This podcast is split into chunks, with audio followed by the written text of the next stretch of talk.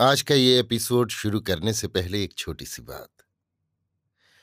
क्या आप भी अपना पॉडकास्ट बनाने की सोच रहे हैं? तो एंकर ट्राई कीजिए। ये पॉडकास्ट बनाने का सबसे आसान तरीका है। नंबर एक, ये फ्री है। नंबर दो, इसमें कई सारे ऐसे टूल्स हैं जो आपको अपने फ़ोन और कंप्यूटर पर रिकॉर्ड और एडिट करने की फैसिलिटी देते हैं। नंबर तीन आप अपने पॉडकास्ट को डिस्ट्रीब्यूट भी कर सकते हैं, जिससे इसे स्पॉटिफाई और दूसरे प्लेटफॉर्म पर सुना जा सके।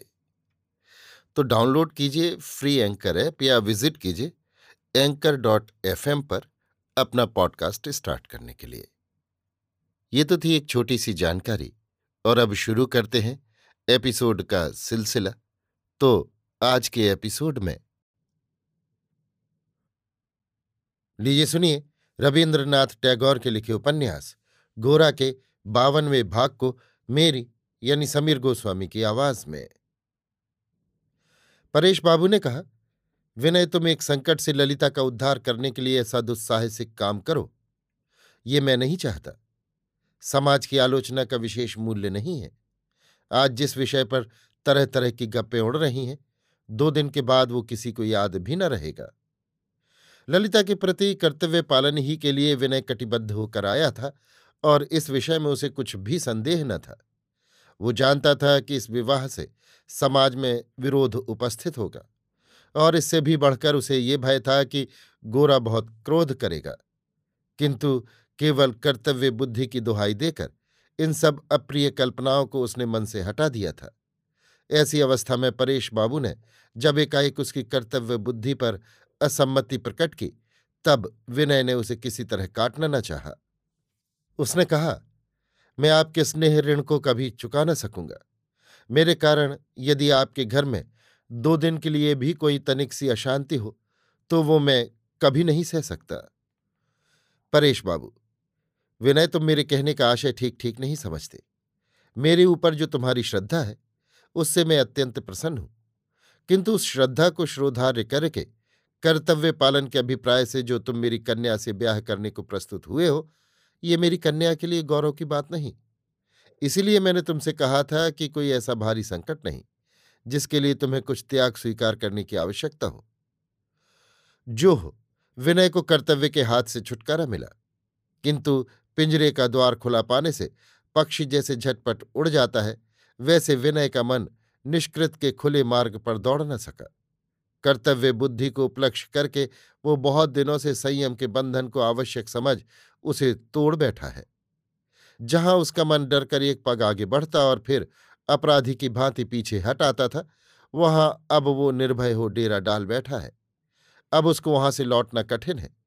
जो कर्तव्य बुद्धि उसे घसीट कर यहाँ तक ले आई है, वो कह रही है कि अब ज़रूरत नहीं, चलो, यहाँ से लौट चलो। मन कहता है, नहीं, तुमको ज़रूरत नहीं है तो तुम लौट जाओ, मैं यहीं रहूँगा। परेश बाबू ने जब कोई भाव छिपा रखने का अवसर न दिया, तब विनय ने कहा, आप ऐसा न समझें कि मैं किसी कर्तव्य के अनुरोध से ये कष्ट स्वीकार करना चाहता हूँ। यदि आप सम्मति दें तो मेरे लिए इससे बढ़कर और सौभाग्य क्या हो सकता है? केवल मुझे भय है पीछे।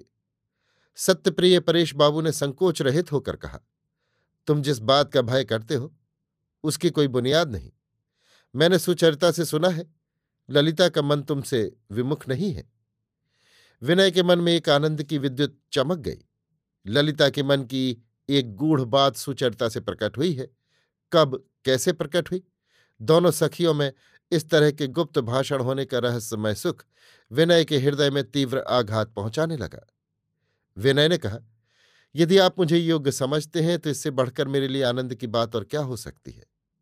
परेश बाबू तुम जरा ठहरो, मैं ऊपर हुआ वे बरदा सुंदरी से सलाह लेने गए। बरदा सुंदरी ने कहा, विनय को ब्राह्म धर्म की दीक्षा लेनी होगी।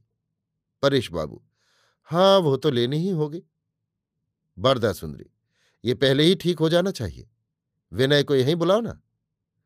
ऊपर आने पर विनय से बरदा सुंदरी ने कहा तो दीक्षा का दिन निश्चित हो जाए? विनय ने कहा, दीक्षा की क्या आवश्यकता है?